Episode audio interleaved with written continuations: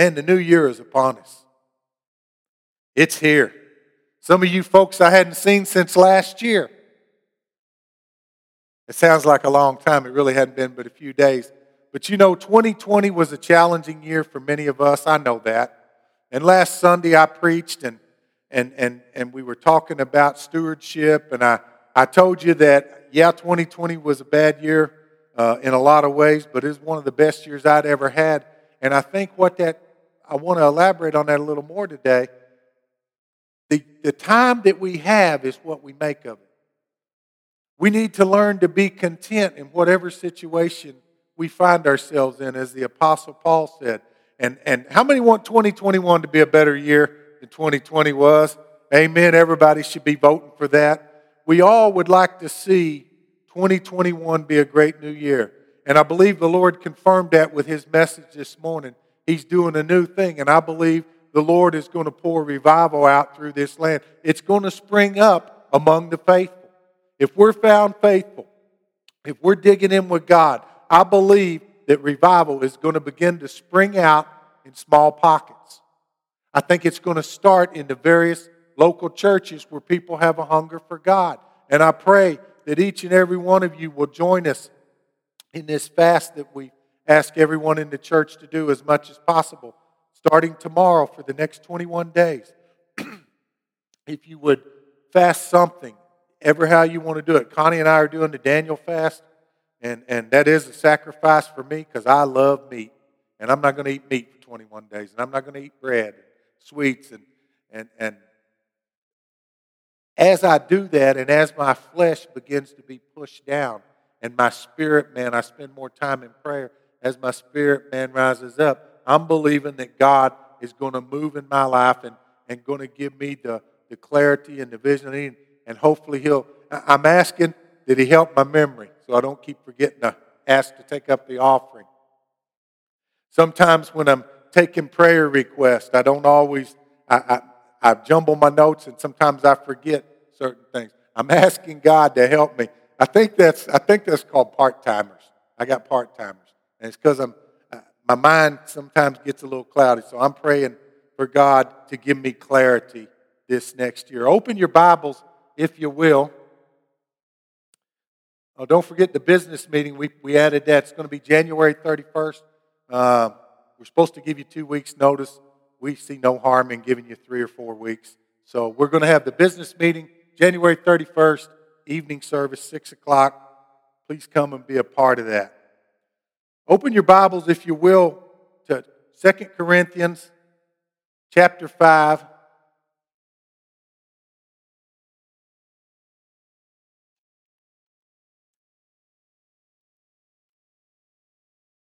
In verse 17. Did I have it wrong on mine, Caleb? It could have been me. 2 Corinthians chapter 5 verse 17.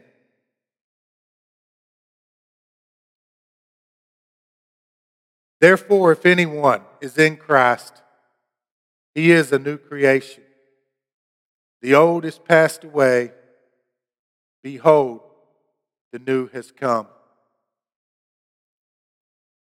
Father, I thank you for the message that you've given me this week to share with the people. Lord, I thank you for this word. I thank you for your word that says we are new creations. Lord, I pray that in 2021, as we seek to be the kind of church that you want us to be, Father God, that you use each one of us, new creations in you, to do those new things that you just confirmed this morning. Father God, I thank you for it, and I thank you for confirming the message this morning. In Jesus' name, amen and amen. What a great scripture to reflect upon as we move into the new year. We are new creations in Christ. We got a new year coming. It's almost like a fresh start, if you will. You know, every year people uh, at the start of a new year, a lot of people make New Year's resolutions. How many have ever made New Year's resolutions? Oh, wow. None of y'all ever made a New Year resolution. Only the pastor and, and one honest. Okay, there's a few more of you raising your hands. All right. How many of you ever broke your New Year's resolutions? Okay. You know, that's the way it goes. People every year, this time of year, they, they begin on January 1st to implement their New Year's resolutions. And by the end of January, most people have, have uh, already stopped them. I want to share with you the top 10 New Year's resolutions people make. See if this sounds familiar.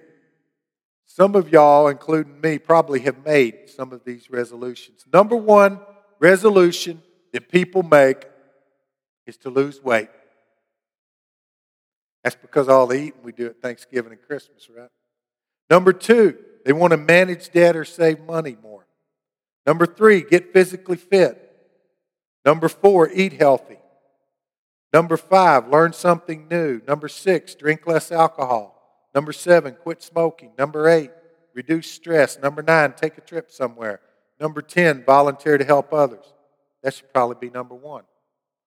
Volunteer to help others instead of 10.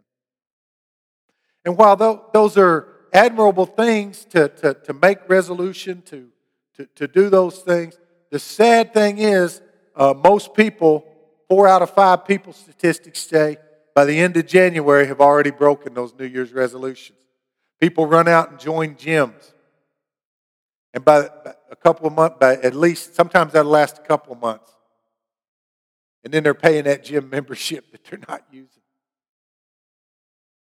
By the end of January, four out of five people will break their resolutions.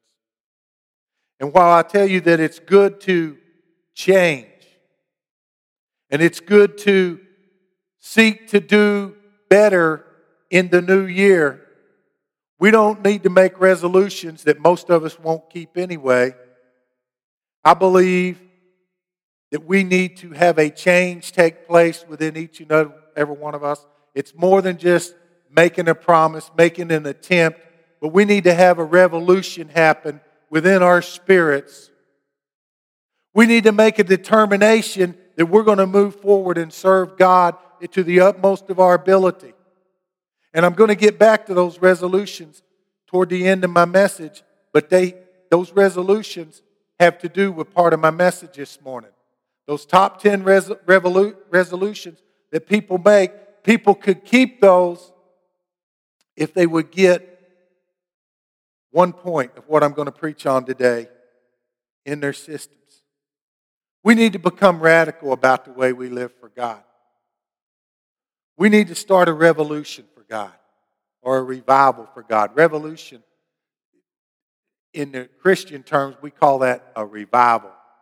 And the revival, believe it or not, it's not, a lot of people mistakenly say that revival is for the lost. Yes, lost people get saved during the revival, but the revival is to wake up, revive, revitalize, re energize the church, those who already know God. And if we could get that, I know that most of you, uh, I, would, I would say the vast majority of us, I hope all of you, have already made that commitment and have already become that new creature in Christ that the opening scripture preaches about. But I would hope that each and every one of you, if you if you listen to what God just said, God gave us a message this morning. He said He's doing a new thing. He, it goes, it confirmed what I wanted to preach about today. Moving forward into 2021, we need to do a new thing for God. We need to get past just going to church, going through the motions. We need to get past just, just superficially going through, uh, uh, I don't want to call playing church, but folks, God is, is fixing to send Jesus Christ back to get the church. God is fixing to, and, and right behind getting his church and taking us into eternity, he's, he's going he's gonna be right behind that at the end of the seven year tribulation. He's going to be judging the world. And there's a lot of people out there that aren't ready to face God's judgment. There's a lot of people out there that are so far from God. And we, the church, have been tasked with that mission of getting that word out to these people. Oh, I, I pray that, that as, as we go through this fast and as we dig in deeper with God, I pray that God stirs within each and every one of our spirits the need to be spreading His word, to be reaching out to this lost world. guys, we see the signs of the times, and, and I'm going to be preaching over that some this year. Uh, the end is very close. We know it's very close. And yeah, some of us say we've been hearing that our whole lives. It's even closer now because some of us are old. A lot of years have passed. It's 50 years older. I can remember sermons back when I was seven years old. I remember laying under the church pews and hearing the preachers talk about Jesus is coming back any day. And I see all the stuff that I've seen in my lifetime in the past 50 years since I was seven years old, laying under that church pew. I've seen all these changes. I've seen uh, even more wars come. We had two major world wars before I was even born. Israel become a nation. There's even been more wars. I believe we've already had the dry rehearsal for the Battle of Armageddon with that Gulf War. And I was in the military during that time, and it was a, it was a scary time to see virtually every nation crowded around Israel. Like it says it will happen in the end times. They're all going to be there around Israel, in that area. Folks, God's getting ready to come back, and the church needs to be getting ready. I'm not just talking to people that's in this congregation, as Caleb puts this podcast out later today, and, and people that are going to hear this message. The church needs to wake up, and the church is anyone that claims Jesus Christ is their Lord and the Savior, they're part of the church. The universal church needs to wake up and get about God's business. So I believe that new thing that God's going to do this year, I believe revival is going to break out in various parts of the world. Remember, the great revival is supposed to be one of the signs of the end of the times. Before Jesus comes back, the great revival. It's already started in parts of the world. I believe here in America, it's going to happen this year. I believe we're going to see it. It's already started. There was 200 people got saved in a, in a revival down there in Georgia. Uh, the revival that we're going to have right here in town with True Vine Ministries starting tomorrow night. I believe we're going to see a lot coming through that. As we move into this year, I want to give you three ways to make 2021 truly a great year. Number one, and turn with me to Philippians chapter 3. Number one, we need to take inventory of our past and we need to put the past behind us. If we can move in to 2021 with optimism, and if we want to be what we got to be. Some of us, we got to deal with some things in our past.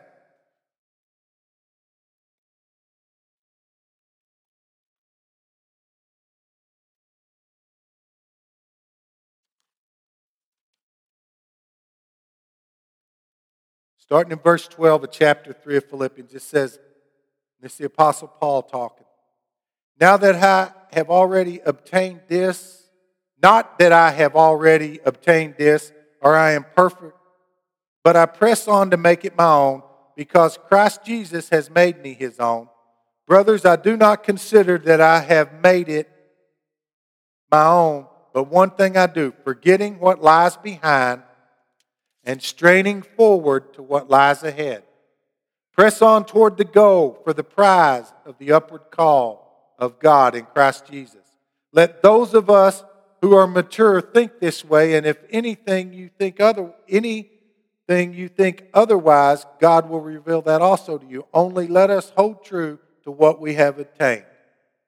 Now, what Paul is doing is he's reflecting on his life. He's taking inventory.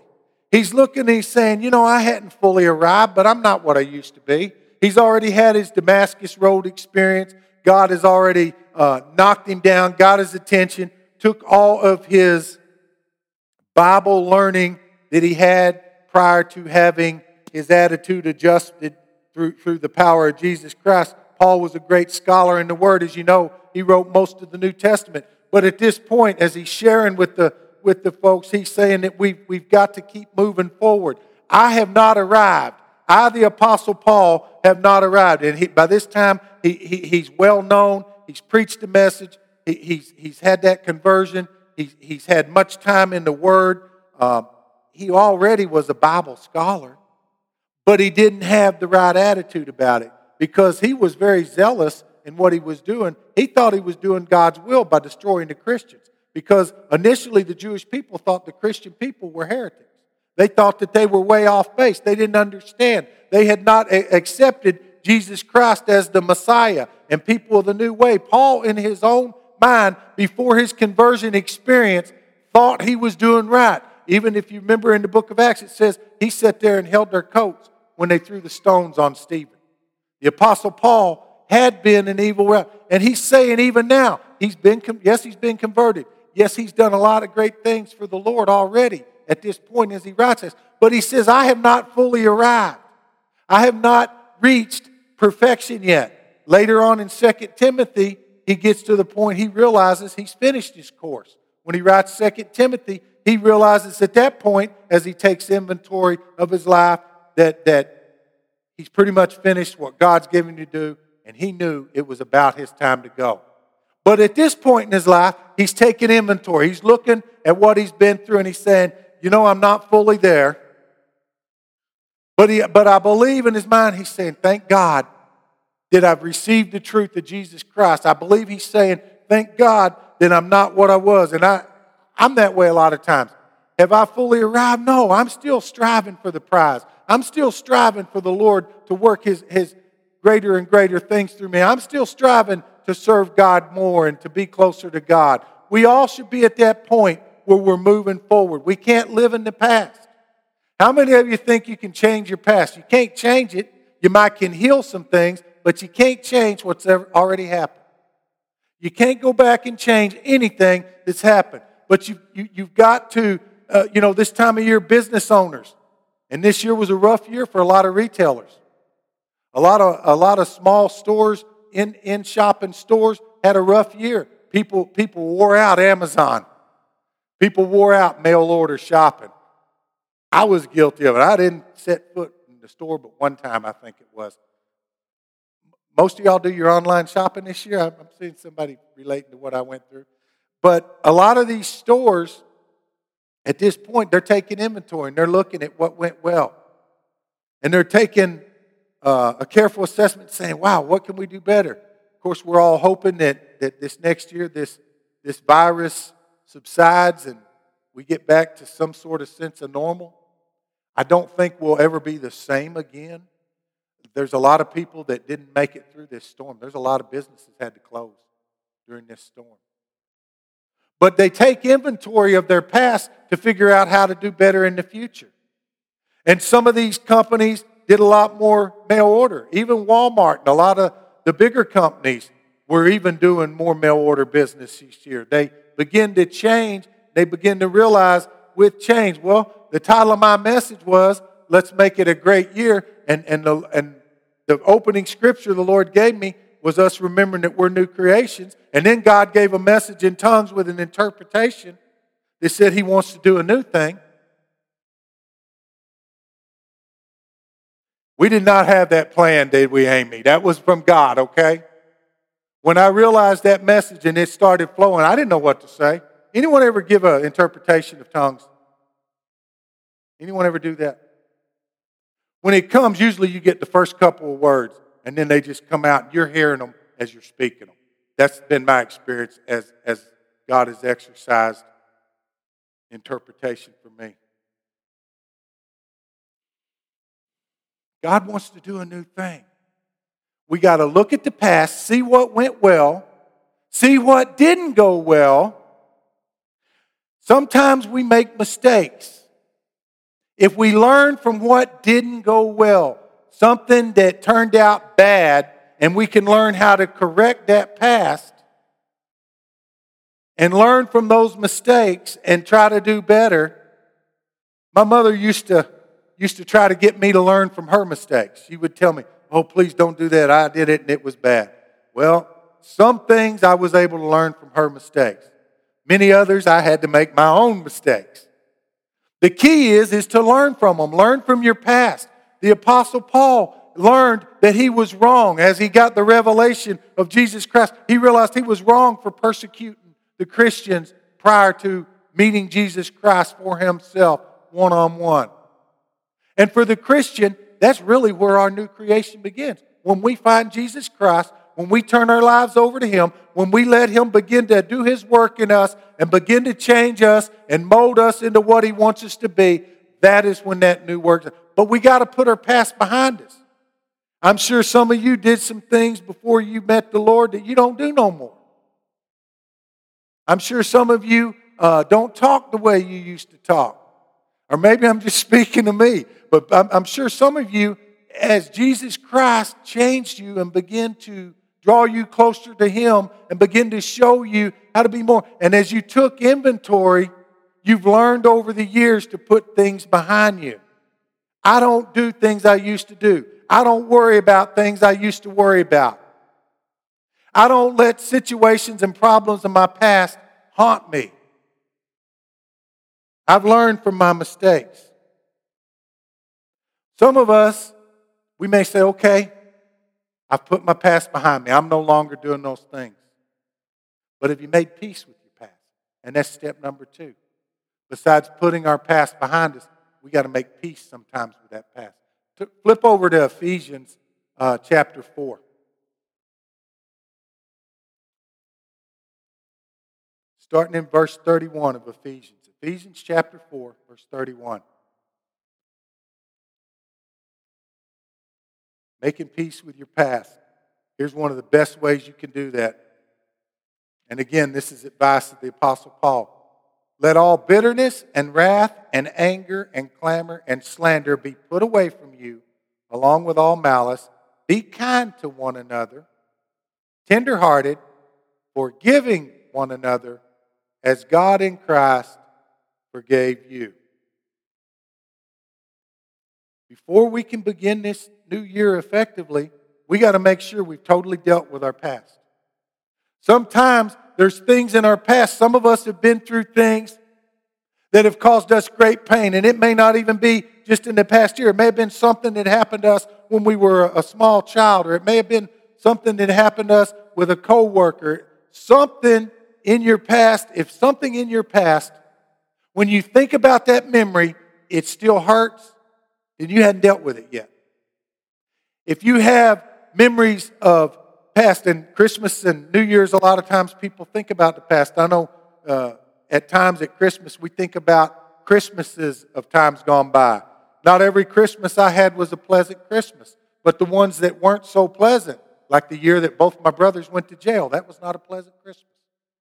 That was bad because there was anger and fighting among my two brothers, and they both ended up in jail. That was not a pleasant memory. And it caused me pain until I dealt with it. I, I kept looking back. Was there something I could have done to been a better peacekeeper? And I did all I could do. But they were, they were not godly brothers at that time. And they, and they had that. That was a bad memory, but I've dealt with that memory and I put that behind me. I don't let it haunt me anymore. I've got memories of my childhood that if I would let them, they could cause pain. But I've dealt with them and, I, and I've forgiven some people that caused me some hurt. I had a great deal of pain with my father, my dad, but I let God deal with that. I effectively put it away. I forgave my dad. And then there was even some stuff I had to forgive my stuff, myself over. And some of you know what I'm talking about because some of y'all went through the same thing. Some of you have people in your life that have hurt you and hurt you deeply. And you've learned to forgive them. But some of you, I believe, within my earshot today, when you think about things in your past, you've got some hard feelings against some people. You've got some people maybe you need to forgive. Or better yet, you may be thinking of some times when you weren't exactly Christ like in your actions, and you may need to ask some people to forgive you. If we're going to move forward into the new year, if we're going to press on toward the mark with Christ in each one of our lives and grow spiritually, we've got to make sure that we make peace with our past. Some of us got some peace making we need to do with things that have happened a ways back. Some of us, it may be more recent. But we've got to not only take inventory and put the past behind us, we got to make peace with that past so it don't keep coming back because you know how Satan is. Satan's going to bring up things from your past for the rest of your life and try to torment you with that and cause you pain and cause you to stumble until you deal with that thing and make peace with it. Come on now, this is good preaching. This is, this is good stuff because some of us know that, that, that, this applies to us. And I, and I know for years I had things in my heart. I just, there were some things I just didn't want to let go of. And I was so silly because it was holding me up and holding me back spiritually. But I'm going to be honest with you now, there ain't much happens because I don't want any more scars. I don't want any more things in my past that I got to make peace with. I try to live at peace with all people, as the word says now. I try to quickly be quick to forgive and quick to forget and quick to make peace with my past. That hand clap is now in the past. I apologize if I offended anybody with that hand clap. I just need to make peace. I don't want to think that, that, that Angie's offended because I hurt her ears with that clap. You see what I mean? I mean, that's a ridiculous example I just did. But sometimes things happen, and rather than deal with it and let it go and do whatever we need to do, either forgive or ask to be forgiven, it sits there and it festers. And if we never deal with that thing, it just, it just stays there. Folks, we got to make peace with our past. We're not going to be able to move into our future if we can't make peace with our past. We need to let some things go. We need to forgive and forget. And if you truly forgive someone, you can forget. Or if the memory comes back, you've made peace with it and it don't hurt no more. I know we've had, some of us have had troubled relationships, we've had friendships and marriages and and different things that, that have went bad and people have hurt us, we got to let that stuff go. We got to deal with it. Move on. Don't just keep, keep dwelling on it. Sometimes, though, it's like a game we play. We've got this thing, and it's like we get some kind of sick pleasure out of having hard feelings or odd against someone. And I don't know how to explain how the human mind works, but even as Christians, sometimes knowing we're supposed to love all people, forgive and forget, sometimes we'll hang on to stuff, and there are certain people that we'll hold in that careful place. When we think of them, we get all tense inside or whatever. We hadn't dealt with that. We got to let that go. We got to forgive them, forget it, drop it once and for all, move on. Get past your pain. In order to get past your pain, you got to make peace with it. And sometimes that just means giving it all to God. Sometimes you can't do it on your own. Sometimes it means spending some time on your knees before the Lord saying, God, I can't deal with this any longer. I, you know, Lord, how I feel about this situation. You know the pain that this is causing me. Lord, I can't deal with it. Please take it out of my hands. And you lay it down on your altar, wherever your altar's at, whether at a church or your bedside or at the kitchen table or wherever you do your talking to the Lord. And you say, Lord, I want to let go of this. I want to make peace with this because I'm tired of it coming back to haunt me. I'm tired of the pain that it's causing me. Some of us got some that's rooted deep. The Lord showed me there's some of us that have got some pain that's been there several years. And we hadn't truly dealt with it. We got to make peace with our past. If we want to move into 2021 and we want to move in this new thing that God's promised to do, we've got to let go of our past and we've got to make peace with our past.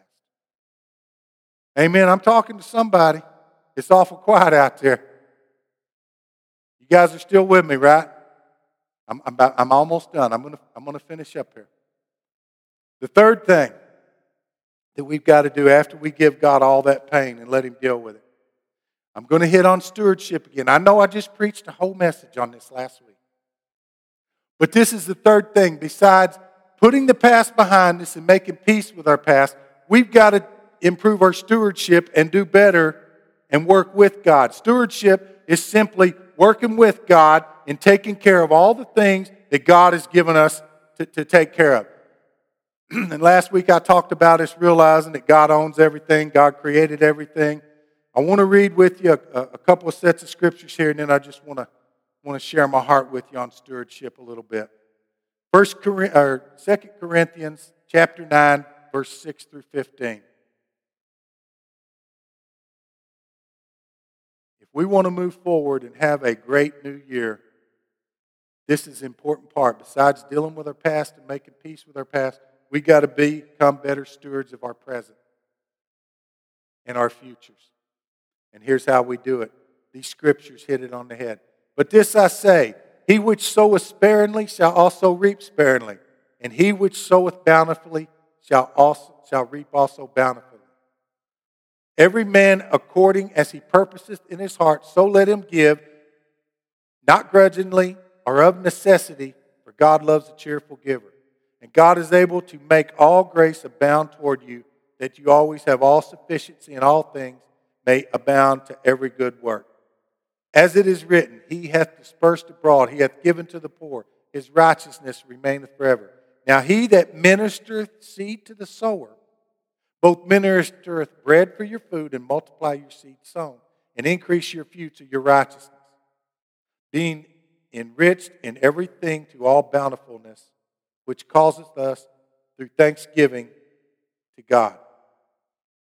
For the administration of this service not only supplieth the want of the saints, but is abundant also by many thanksgivings unto God, while by the experiment of this ministration they glorify God for you for your professed subjection unto the gospel of Christ and for your liberal distribution unto them and to all men. And by their prayer for you, which long after you, for the exceeding grace of God in you, thanks be to God for this unspeakable gift.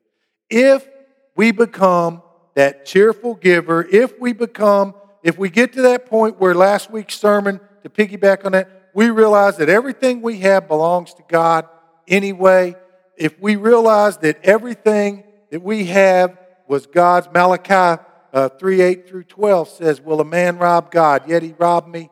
But you say, Wherein have we robbed you? In tithes and offerings, God's answer is.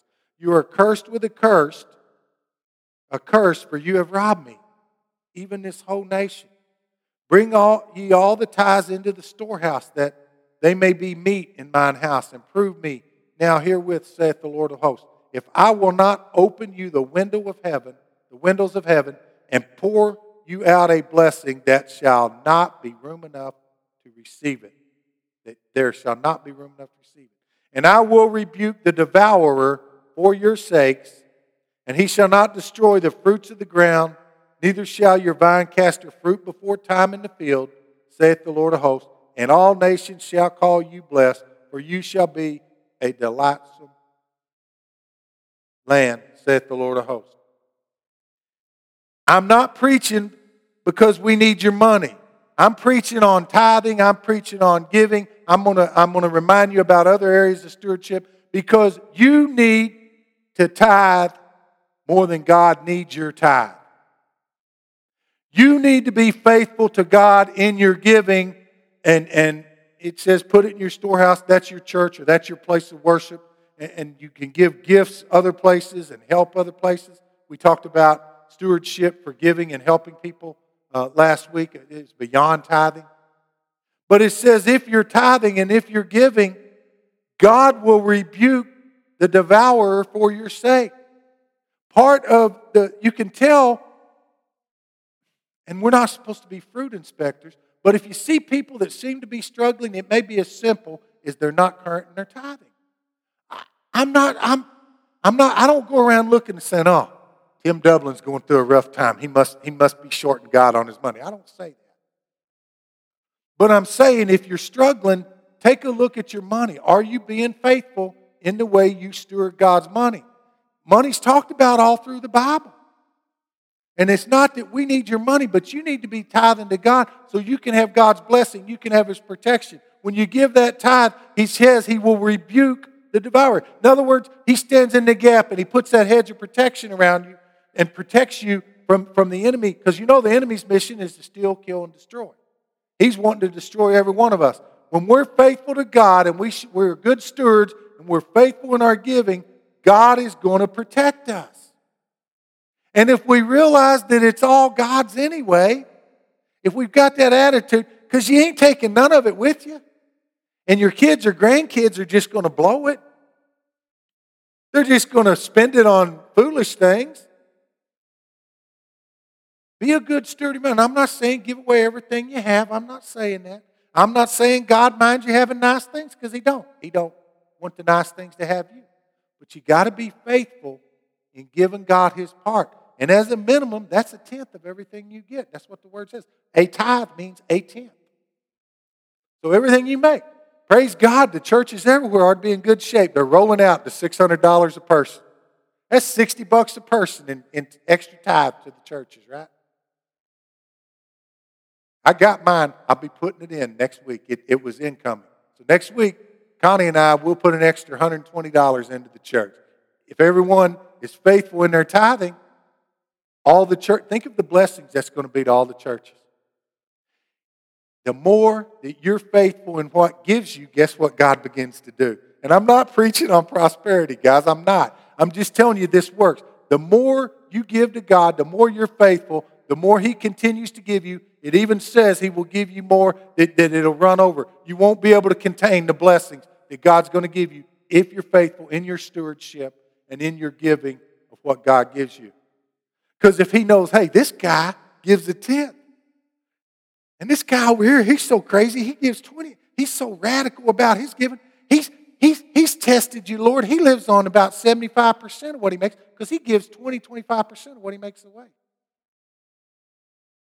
So God's going to keep blessing that person that God can trust to help others with what God's given him. And again, I'm not preaching prosperity. It works though. It's in the Bible. There are, there are even non-Christian businessmen who give to worthy charitable causes because they've seen this and proven time and time again. They're faithful to give to some of the, the better known national causes like St. Jude's Hospital and things like that because they know it works. If you want your year to go well, try getting back on track. Or if you are on track, try doing a little more. If you're that person I talked about that's learned to live on 85%, maybe you're giving 10% tithe and you give another 5% to other worthwhile causes doing the work of the Lord. Or maybe you give 20, just go up 1% in your giving this year. Whatever. I'm not saying you have to give it to your church, but give it somewhere in doing God's work. And, and God's work is loving on people, right? Showing compassion for lost. Just try stretching yourself a little more this year and see if God don't bless you even more. And again, I, am not trying to brag, but Connie and I, we live on about 75% of our income because we've learned that we can't outgive God. And God meets our needs, and He even meets a lot of our wants. Sometimes we get nice things that we just want, and as long as those things don't have us, God blesses us with those things. But the more you lean forward and you realize that it's not your stuff, that you're just being a good steward and you're sharing what God has blessed you with to do God's work in loving your neighbor as yourself, in trying to get the gospel spread, in trying to reach out to the hurting.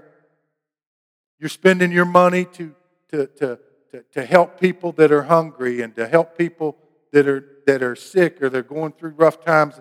They just need a hand up. It's easy to have that kind of attitude when you begin to realize that everything you got, God gave you anyway. It's all from Him, it's all His. I ain't taking it with me anyway.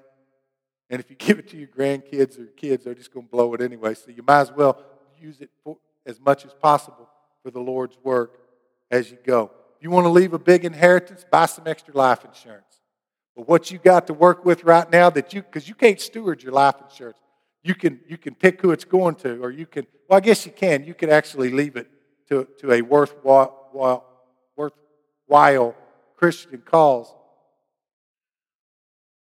But if you'll just use everything you have, now, I'm not just talking about your money, I'm talking about your most valuable resource, your time. Are we giving God enough of our time? I would, I would be willing to say that we would begin to see major, major changes in all the churches if all Christians would just tithe their time. That means 10% of your time.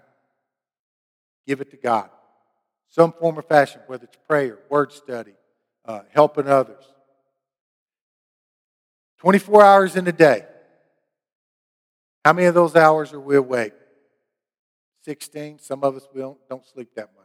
I, I try to get my eight hours. So if I if I just make sure I give God one hour and a little, uh, what would that be? 16 hours. Man, I had to pick a hard number. What's 10% of 16? An hour and a little over an hour and a half. But you know me, I don't settle for 10% on my giving, so I'm going to, I'm to round that up to two to make it easy. If every Christian would just give God two dedicated hours per day of their waking time, two hours a day. Some people say, well, I live my life for God all the time. We're supposed to. But I'm saying, two hours of your day, you focus on either studying the Word, uh, encouraging others, doing something to do God's work, two hours a day. Imagine if the entire church, universal, all people, were giving God at least two hours a day. Some of you say, I already do. That's great. Keep stretching yourself. Give more. Give more of your time. You, I'm not just talking about your time. I'm talking about your gifts and your talents. Some of you folks have great gifts and great talents God's given you. Some of you are still searching to see what they are. Keep digging in the Word. Keep coming to Sunday, Sunday night, Sunday, Sunday night when we get them going again. Wednesday night services, Bible studies. Keep digging in and keep studying. God's going to reveal to you. I guarantee you, some of you right now, even God's probably already dealing with you on some stuff that you could do better. Some of you, you feel like God's nagging you to do something. Well, quit taking it as nagging. Follow in obedience, and God will begin to bless you instead of you feeling bad. Some of you, part of your past uh, that needs healed is the fact that you know you're not walking in God's perfect will, and He's been asking you to deal with some things or do some things, and you hadn't done that. And so you've not got real peace in your past, and you're not able to move forward in your future because you're not using the gifts and talents God gave you to use. And I'm not just talking to the people that's sitting in this room today.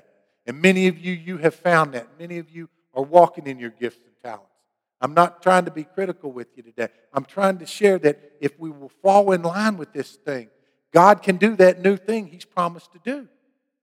But it takes everybody working together because the church is one body. And, you know, I preached on that before and probably preach on it again. But if we work in unity and everyone is giving their best to God and everyone's being good stewards of their resources and everyone deals with their past and gets healed of their past and moves on in the future. Praise God, we are going to go forward. We're going to have a great 2021. Because we're not going to take that old baggage from last year. I quit making resolutions to lose weight because it don't happen because I like to eat too much. I need to make a resolution to put the fork down quicker. Some of y'all know what I'm talking about. Those 10 resolutions, let me refer back to those a little bit. Those are all related to being good stewards over your life. Lose weight, manage your debt, save money, get physically fit, eat healthy, learn something new, quit some bad habits, uh, reduce stress, do some things, knock some things off your bucket list, in other words, and get involved helping others, which I told you should have been. Those are all attainable through good stewardship. All of those resolutions can become more than resolutions, they can become part of that revolution I said we need to start where we're walking in obedience and doing all things for God. If we'll get in line and everyone steward their gifts, their talents. Now, why is it important? Some of those things about losing weight and getting physically fit. Our body, just like all of our stuff, is not our own either. This is God's. We're a temple of the Holy Spirit. We're supposed to be taking care of our physical bodies. If you know that you have a health condition that says you ain't supposed to eat chocolate or sugar, and you keep eating chocolate or sugar, are you being a good steward of your body? If you know, oh, I'm preaching to me now. If you know you don't put the fork down quick enough, I'm preaching to me. I said I would never preach on gluttony. I'm preaching to me now. If you know that you've got a problem eating too much and you don't deal with it, you're not being a good steward of your body. We all know that we need a little bit of physical activity. Man, I'm preaching to me too. We need to get up off our couches a little more and do a little more physical activity. I'm not telling you you all need to go buy a gym membership. I'm saying we need to steward our bodies, which is what holds our spirit, which is what leads us to do God's work on this earth. Folks, I promise this is as close as I get to preaching against gluttony. But I'm telling you, some of us, if we would get this, we, we are being poor stewards over our greatest resource God gave us our lives, our bodies. Most of those resolutions have to do with healthier lifestyles that people make every year. If we would learn to be better stewards over our bodies, what we put in them, how we work them, how we exercise them, how we take care of them, in essence, we're being better stewards of what God has given us to do on this earth. We're being better, better stewards of our time because we don't have to spend a bunch of time being sick. We don't have to spend a bunch of time being uh, in doctor's appointments and having procedures done and things like that. I'm not saying sickness won't come. We live in a nasty world. There's sickness all around yes, we may still get sick, but we stand a better chance of, of, of running a longer race and a more successful race if we take better care of our bodies. Amen? So, besides being stewards over your finances, you need to be stewards over the greatest thing God ever gave you your life. Be better stewards over your body, stewards over your time. Folks, I want to see 2021 take off. I want to see us in 2021, I want to see us all walking in joy. I want to see us all walking in victory. I don't want to bring any of the pain from 2020 and earlier into 2021 with me. If there's anything that the Lord brings to my mind of something in my past I need to deal with, I'm going to deal with it. And a lot of times you don't realize it because we're good at suppressing things. And this year, I want to challenge you as, as, as we're living and we're seeking to move forward and not slip backwards, and we're seeking to, to, to walk in victory, we're seeking to walk in obedience to God, we're seeking to have the best year we can have as individuals and collectively as a church. As we're doing that, if God brings something up in your conscience or you remember something that you haven't dealt with, deal with it. And the biggest way you deal with it is you let God have it and let Him take care of it. If you've got problems and hangups, you got to give them to God and let Him take care of them. If, if, if you're like me and you need to eat less, you got to you got to seek God's help with it. We any chocoholics in here?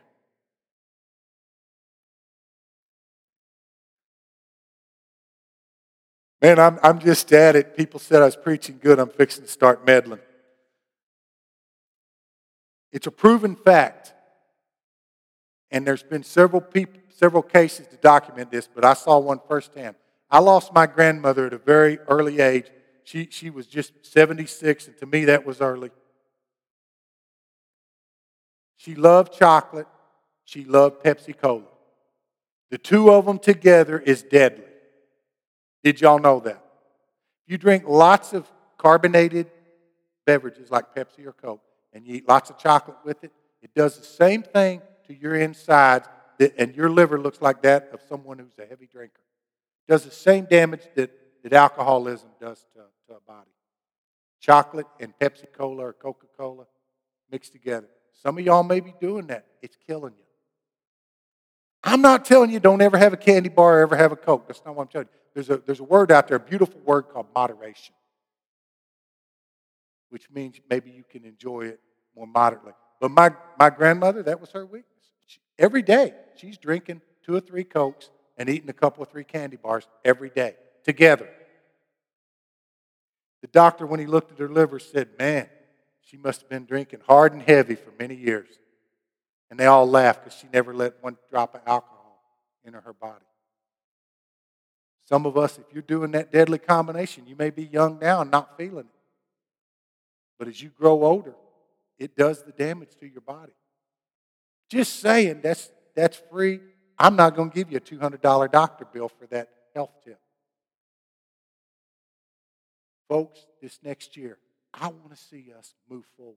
I want to see each and every one of you reach your full potential. I want to see me reach my full potential. I want to see us make a difference in this community we're in. We need to be healthy. We need to be focused. We need to get all the cobwebs out of our minds and get spiritually focused. We need to be in God's Word more. We need to be focused on seeking His will and purpose for our life, developing our gifts. And some of y'all know God's nagging at you, so to speak. You feel like God's nagging. God told me to say, someone feels like God's nagging. And I don't know who that is, but God's nagging somebody. They feel like He's nagging because He's trying to get them to move forward and be all they can be in what He has given them the talent to do, and they're sitting on that talent. I don't know who that is, but God said there's someone like that in this room today that's going to hear this message.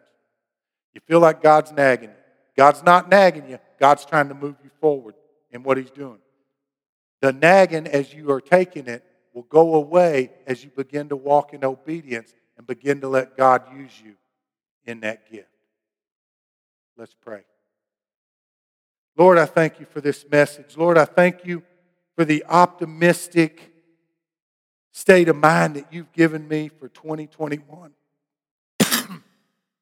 Lord, I thank you for the promise that if we walk in obedience, that the blessings will overpour that we can't even contain them.